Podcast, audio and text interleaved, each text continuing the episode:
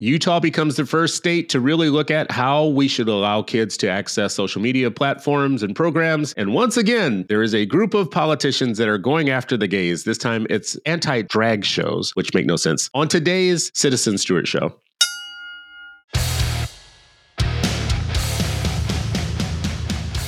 Welcome to the Citizen Stewart Show, a podcast about education in America, where we dive deep into the top headlines and the stories that aren't being covered, looking to shed some light on the dark forces affecting our schools and our democracy. I'm your host, Chris Citizen Stewart. I'm also the CEO of Brightbeam, a nonprofit network of activists fighting for educational opportunity and justice for every child. And with me is my co host, Ravi Gupta, a former Obama staffer and a former superintendent of a network of charter schools in the South. Ravi, welcome. We're back again, man. How's it going? I'm doing well. It's getting warm out here in New York. You and I are down to Atlanta to hang. I'm actually heading on a plane right after this, but I think you're heading there tomorrow. No, no, I'm heading tonight. I'll see you there. And for the listeners, you know, Ravi Gupta and I are changing the world. So we are on tour right now, apparently. We're going to be in the same city the same time. I'm excited. So I know we don't want this show to be about inside baseball. We want this show to be about education and what a good citizen can do to actually improve the life of children and improve the educational life of young people in the United States. That's more what this should be. But here is the inside baseball. There is a need for smarter, sharper, better thinking in the way that we do our work and we approach it. And it's not just better sharper thinking about schools, but it's also about advocacy and how we engage the public and whatever.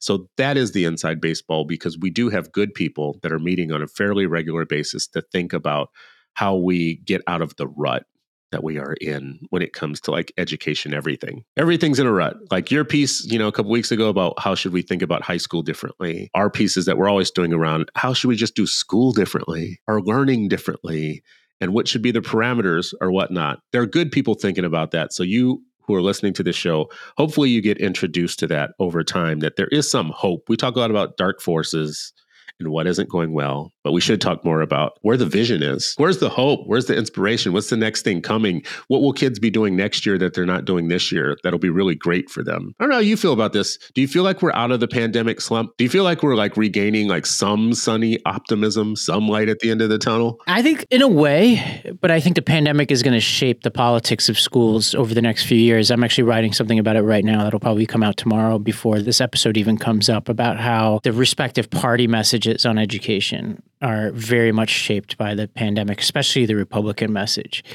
And so I think that's with us. That's going to be with us to stay. And I think that you know we're going to have to deal with that. But yeah, by and large, I think things are. Gen- I mean, New York. You have no evidence the pandemic exists here on the streets in New York anymore. And and by and large, you guys are back, right? We're as back as it ever is. And you know, I'm I'm speaking from our studio in Little Italy, where Little Italy for for the past few years had been you know desolate, especially at the heart of the pandemic. And now you walk down the street, you see tourists speaking tons of different languages, frequenting all the businesses here that really struggled. So it's really cool to see. And if you walk down a couple more blocks south, you're in Chinatown, which really, really struggled during the pandemic for a lot of reasons.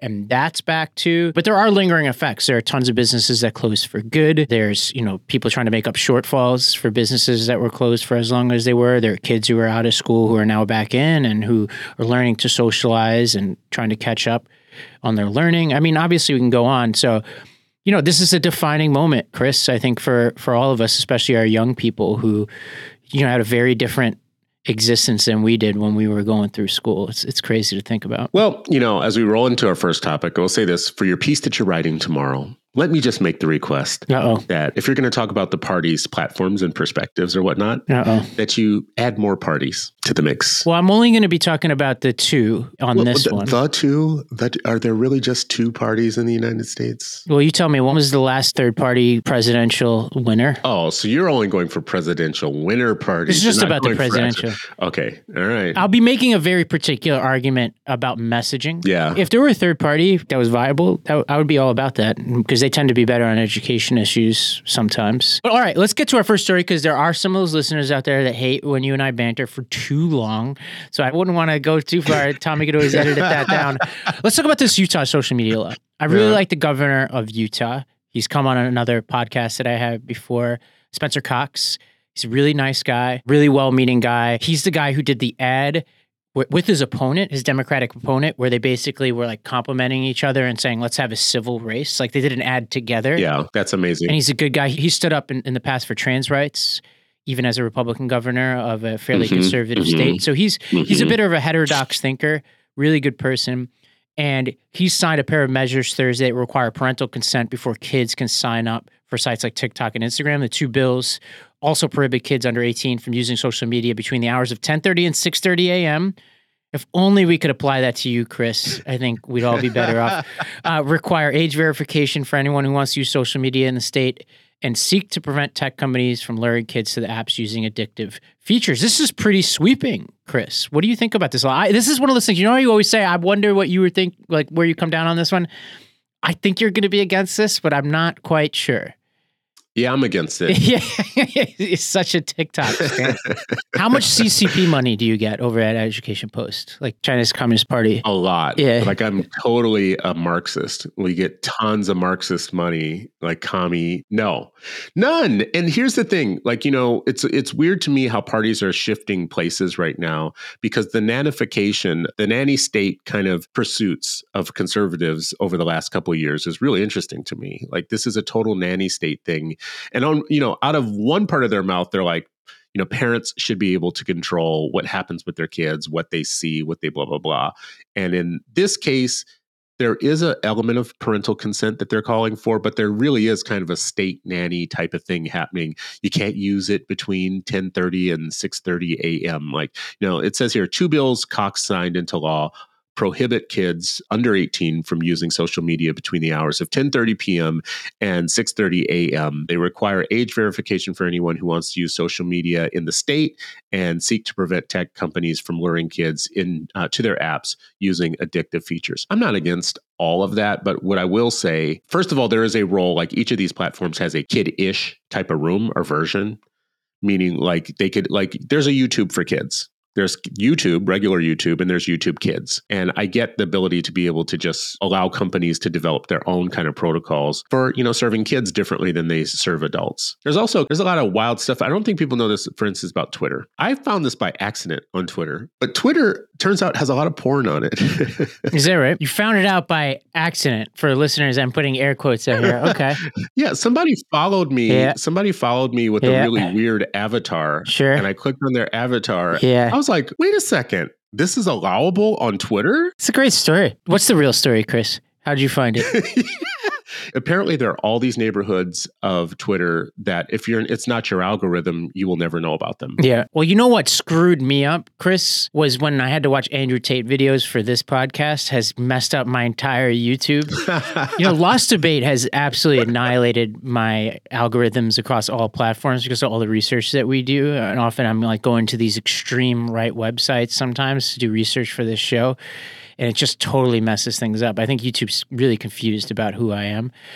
So I almost need multi. I should have created a different account for research, is what I should have done. Let me ask you about the parties things because you're more dialed in, I think, to parties here. This is a Republican governor who's definitely more heterodox, but in a very Mormon state with kind of a religious background to a lot of their policies or whatnot. But I did not see all of the TikTok testimony, but it did feel like the parties were changing roles. It's weird. There's fairly strong bipartisan consensus to ban TikTok. I think it's going to happen. really? Oh yeah. You think that's where the train is going for sure? well, nothing's ever for certain, but the easiest thing to do is track TikTok's competitors. So look at Meta stock over the past few weeks, for example. Why is it going up all of a sudden? You, you might want to ask Mhm. yourself that. But Mhm. but just my political sort of you know eye towards this kind of stuff is that there's very little downside for a lot of these politicians to back a TikTok ban because China is extremely unpopular in the United States. There's a sense, people could be wrong, but there's a sense that young people who, who largely use TikTok will just find another alternative. They won't punish politicians at the ballot box for this. And obviously, that's the untested proposition. There are certain, very, very few, but there are some politicians, especially on the left, Jamal Bowman and AOC, for example, who just came out this weekend against the TikTok ban. But they're few and far between. I think that this ban is going to happen. I think it's going to happen really fast unless China goes back on what it said last week when it said that it would not spin off TikTok to an American company. So I think like it's interesting. We had a big debate on this, a discussion on the Lost Debate show last week about this, and I'm kind of warm to a TikTok ban just because TikTok itself has been so irresponsible and shady by the way it's handled its business in the United States. I can go through some of those items, but I also think that if they're going to apply a standard to TikTok, they should apply it to other companies. And and as I discussed with Ricky on the show, there's a lot of, for instance, ties between Elon Musk and the Chinese government and Chinese state-owned banks because of the Tesla um, investment in China, and there's also Saudi and Qatari money in TikTok and, and Twitter itself. So if we're going to go after TikTok, we should probably start asking some questions about Elon Musk and Twitter as well, which people don't like when I say that, though, because a lot of the people who are pro TikTok ban don't like to talk about Musk and his various entanglements. Do you know how there was a study once that all internet debates get back to 1945 and to Hitler in some way, shape, or form? Like all, all roads lead back to Hitler. Okay, where are we going? What's the Hitler connection here? Well, there's not a Hitler connection, but I'm only saying that to say, like, you know, with Chris Stewart, all things go back to racism. so here's how this goes back to racism. There's nothing you can say about TikTok that would support banning TikTok that can't be applied to American companies or others. The level of foreign influence through Facebook was actually like the OG of the type of concerns that are driving the TikTok ban, right? That a foreign country could have undue influence on our elections, our public sentiment. You can't beat us with bombs. So, one of the best ways that you can attack us now with all of the innovations in the world is to weaponize our morons, get people dancing, singing, talking about dumb stuff, dividing up, whatever, because that way you can erode us from the inside. You don't you don't have to like take us over militarily. You can just weaponize the level of disinformation in our country that changes elections it changes what we care about. You and I have talked about this previously in TikTok. You know, in TikTok land in China, they do have restrictions on what Chinese students can actually use TikTok for.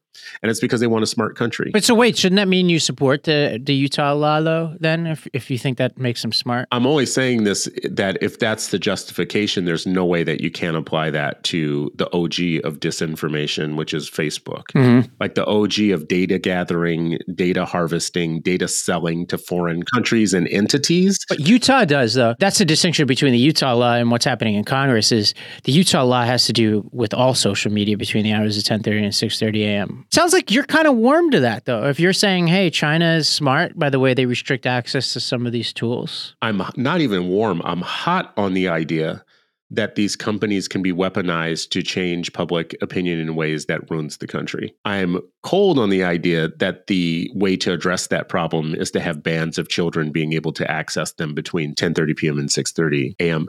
The remedy is different than the problem. Like the problem of massive harvesting of our information and our data and selling it on the open market to whoever will buy it and allowing foreign countries to use it against us to weaponize it and destroy our democracy is a totally different problem than having kids being able to access porn. Yeah. Well, I'll plant my flag on this, which is I'm a federalist, I'm increasingly a federalist.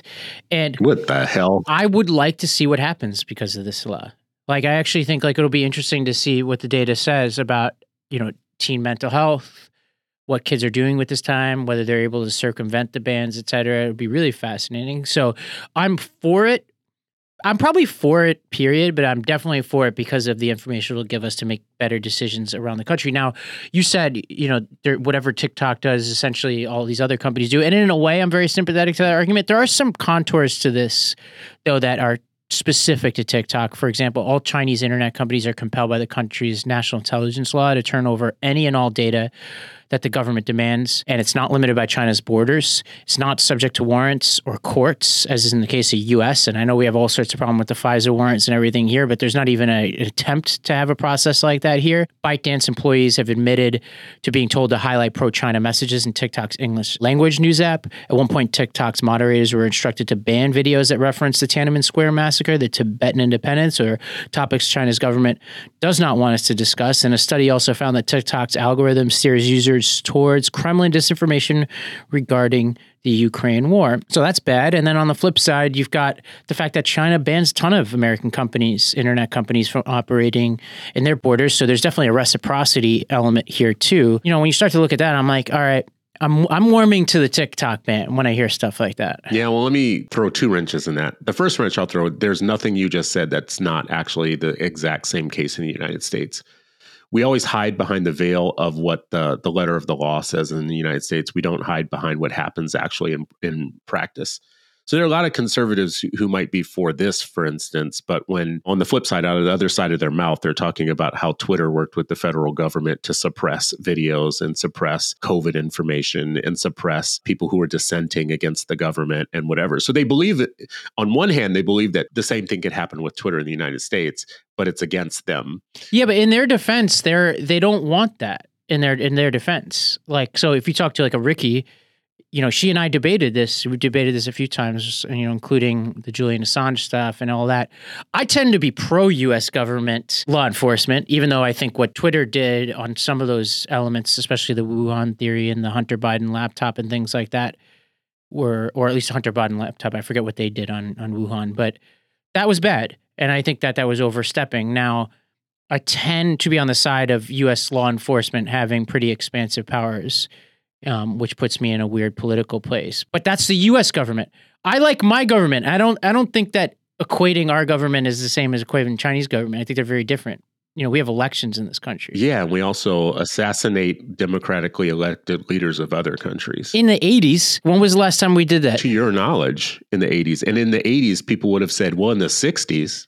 And in the 60s, they would have said, well, in the 40s. Of course, you're going to say in the 80s because that's the that's what you know about now. So yeah, but at a certain point they're wrong. You can go through this history, but like not that this is meant to be a, a geopolitical argument. So you're saying basically us and China, there's not much of a difference. Part of what I'm saying is you have one that's a dictatorship, authoritarian dictatorship that is a hostile foreign power, and you have one that's our democratically elected government.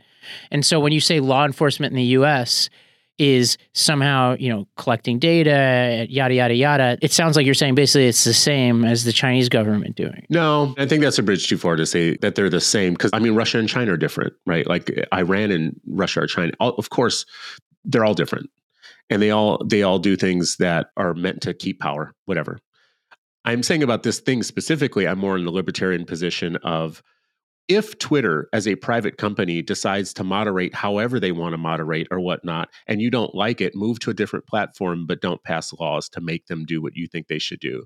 You can cry all night long about the fact that you think they suppressed Hunter Biden's story or whatever or whatnot, but they're a private entity. I don't see people like saying Fox News suppressed all the good information about the Democrats, right? And that is the most watched news channel on planet Earth. That is the biggest media platform that there is on planet Earth. And I don't hear any of the people that are complaining about social media companies and techs. These are just people that want to pass laws because they don't like the outcome of the way things are shifting. TikTok is a very young demographic. TikTok is the Gen Z demographic. They have been having way too much success organizing on TikTok against corporations, elites, and democratic powers. And that to me is probably the reason. There's a lot of anti Gen Z fever on what kids can learn, where they should learn it from. Let's prevent them from becoming woke. Let's stop their protesting. Let's stop all of that stuff. That is the thing that I think is driving all this. So let me ask you a question then. Do you think if, for instance, the Russian government or the Chinese government bought up Con Edison or the power grid, would you be okay with that? You know, where they had exclusive, let's say they had exclusive control over certain critical infrastructure in the United States, you know, hostile foreign power, you'd be okay with that? They do. You have to be okay with it. They do right now. They're buying up electric grids in Texas. They're buying up farmland. They're, America's an open market. We're selling we're selling ourselves to the whole world right now. So part of what I'm saying is I'm not okay with that right? So whether it's happening now or not, they certainly don't own Con Edison my power plants here. Now, if they did, I would be very concerned about that. Well, you should be concerned. It's happening. It's happening. And there's a committee on foreign investment that looks at these things, right? So when the committee on foreign investment, when China, Russia, hostile foreign countries invest in the United States, they review the security concerns of that, which is part of what's going on with TikTok here. Now, and I think that's appropriate because I think that TikTok is like not the same as Fox. Fox News is an opinion publication, so they're they're different to me than no, no, no. Wait, wait let's back up. Let's back up because this is important. This is important. Let's just stop here for a second. It is important on what you define TikTok as being. So I'm trying to be just clear on understanding. Are you putting them in the category of a utility or a media platform? They're neither because we use these antiquated terms, right? So we're like, and this is part of what the telecommunications law says and why everybody's so confused on Capitol Hill is they're saying, are they a utility or are they a publication? They're neither. Mm-hmm, mm-hmm. Uh, and so they're a new thing that didn't exist before. You know, it's the equivalent of like if the printing press were a network, right? So, you know, not not each individual publication, but the presses themselves. So maybe the factory that creates the printing presses or whatever. But it's obviously different. That's not even a good analogy. So to me, it's a whole different thing that requires its own set of rules. But my my point being, it's a critical piece of infrastructure for how we communicate, and I don't want a hostile foreign power owning that, especially given how many young people are in this country, especially given its history, you know, that I just outlined of rather nefarious behavior. Now I know for sure I disagree with it. Here's the bottom line for me radio, television, the internet, and now social media. These are media products, they're media platforms. And they are privately owned for many different purposes.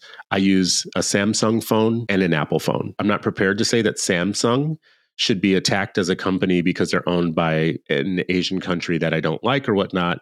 I'm using their phone as my platform. It's a private company. I have a choice whether I do a Samsung phone or an Oppo phone or a Google phone or whatever. I have a choice. Yeah, but Samsung is owned by a South Korean. That's our ally. You know, that's different. It's not really different in that it is a foreign country that, you know, may or may not fall out of favor, but I'm still just using the phone as a choice, like as a device. Listen, critical infrastructure, I can't get away from using the power grid or trash and city services and police. Those things to me are critical infrastructure. That's not a media product.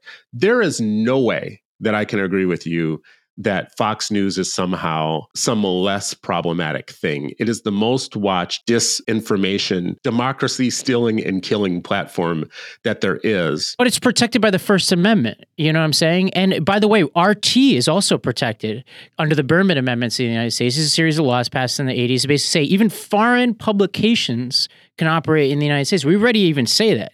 Now, I treat TikTok as a platform very differently you know because as, as much as a, a, publication has whatever powers they can have the scope and scale of what tiktok is doing and how hard it is to figure out like whether they can put their thumbs on the scales of our youth to me is very scary. I deleted it myself. Like i'm not a big delete the thing but like after reading about all this stuff i'm like i just don't want them in my phone. You know i just don't trust them. Yeah i mean i think for a lot of americans me included because i do i'm on tiktok i find it more informative for my purposes than the other platforms actually now. And I get to see like what the algorithm does for you and doesn't do for you. And it's about the same as Twitter and others, depending on what you want to consume it's just younger, faster, smarter, wiser, and probably more effective in a lot of ways.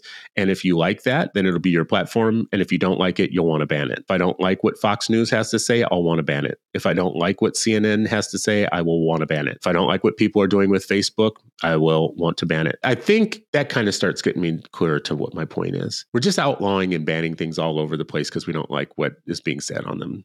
That to me is my bottom line here. I don't think it really is to protect us from anything because we're leaving the doors wide open on so many security violations and so many security problems. And we're being very selective about the ones that we choose, where we want to go after them with the heavy hand of government and the heavy hand of lawmaking. Well, speaking of banning things we don't like, my old state of Tennessee uh, became the first state to explicitly ban drag shows in public spaces. This is Governor Bill Lee, who we've talked about before. And there are other states following uh, this, it seems, where they've introduced legislation Arizona, Kentucky, Oklahoma, and others. And, you know, Tennessee's bill, it prohibits, quote, adult cabaret performances in public spaces where minors could watch. Chris, this feels like viewpoint discrimination. it feels like it, you think? Look, I, we're not going to see eye to eye on TikTok. I think we're probably going to see eye to eye on this one. I think that that is perfect way of saying I ban what I don't like and I keep what I do like. And that's that's where America is right now. I don't like something, let's ban it. And that's what this is. At the top, the status of drag shows from a Time magazine article that was on March 15th. Drag shows have become the largest target of conservative criticism as a slew of other anti drag bills have been introduced in at least 14 states, including Arizona, Kentucky, Oklahoma, and others. Language across the numerous bills is similar to that of Tennessee, which prohibits adult cabaret performances in public places where minors could watch. And for those of you who think that this is just about protecting kids in K 12, this is reaching higher ed. So there's a, a recent case uh, where a president at West Texas A&M decided to just cancel a drag show and openly basically just said he knew that he was abridging people's First Amendment right, but his personal feeling was that these type of shows are not appropriate, period. He is now under a threat of a 45 page federal lawsuit challenging his right and his ability to be able to do that. But this is where we are in America right now. We are in America where there are so many important priorities for fixing our economy, for making sure that we are going to be prosperous into the future and competitive on a world stage. And we are passing anti drag bills because we have a handful of theocrats who are working with dark money and dark money foundations to create kind of like some sort of theology in public life around what groups should be considered in groups and what groups should be considered out groups. And of course, the LGBT community is an eternal outgroup for many people in the United States. It's the it's the easiest one to create a bigot bureaucracy around. Because a lot of people are going to ask questions like, you know, I don't know if you've been to a drag show, but a lot of people are going to ask questions around like, well, why should drag shows be where kids are? You know, what's the big thing? Here's here's one test I will say to you. The argument is that drag shows are inherently sexual and sexualized and sexualizing. And one way that I get around part of that claim is basically to say RuPaul's Drag Race on TV is a mainstream primetime television show that is completely a drag show, 100%. And if you're telling me that drag equates to pornography, you're telling me then that the RuPaul show is legal pornography on straight up regular mainstream TV, which is an absurd claim. Well, I also think uh, there's there's a nefarious part of this, especially which is public places where minors could watch, which is purposely vague. And what that does is it says, hey, things that have been a mainstay of the LGBTQ community, like pride parades, etc., that have elements of drag involved in them, which take place on city streets and in parks, are no longer going to be safe. They're no longer going to be legal. Now, most people I know, including a lot of people on the right, think this is absurd you know? And i think like to me this is a there's a, been a lot of oversteps in laws written this way. Like when we talk about some of the florida bills were written purposely vague to have a chilling effect. This one i think is among the least popular. There was like a really big protest in Tennessee this weekend. I think it was at LP Field. I don't know what they call it anymore, but the Titans Stadium. It was huge. I mean, they basically packed out the whole Titans Stadium. And my sense is, I think it's going to take a little while longer before it officially takes root here. So they did like a huge drag show at the at LP Field, and that's obviously not necessarily a public space, but I think that as soon as this thing becomes legal, you're going to start to see people openly defying this law and challenging Tennessee to enforce their law, which will be really interesting. Just knowing how Nashville is a place with a very strong history LGBTQ activism. And, you know, uh, Mayor Megan Barry famously married same sex couples when she was mayor not too long ago. And it's a city that's very hospitable to that community and has long had a tradition, even when the laws weren't great, of being welcoming to LGBTQ people who had to fight really hard for that recognition and that acceptance. And it, it hasn't been easy. It's part of the DNA of that city.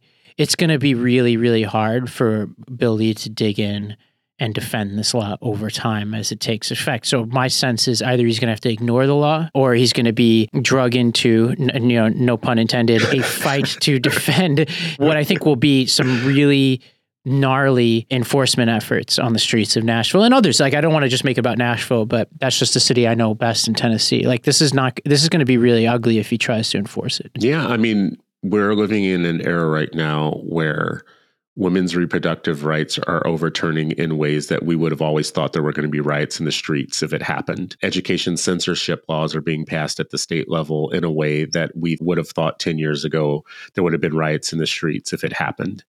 We are like the frog in the pot, slowly boiling. Drag shows, you know, uh, anti gay things, anti black things, outlawing entire thought systems. It's shameful to talk to the public as if those are separate issues separate things and not part of a coordinated effort to move America to a place where we have less freedom and we have less rights.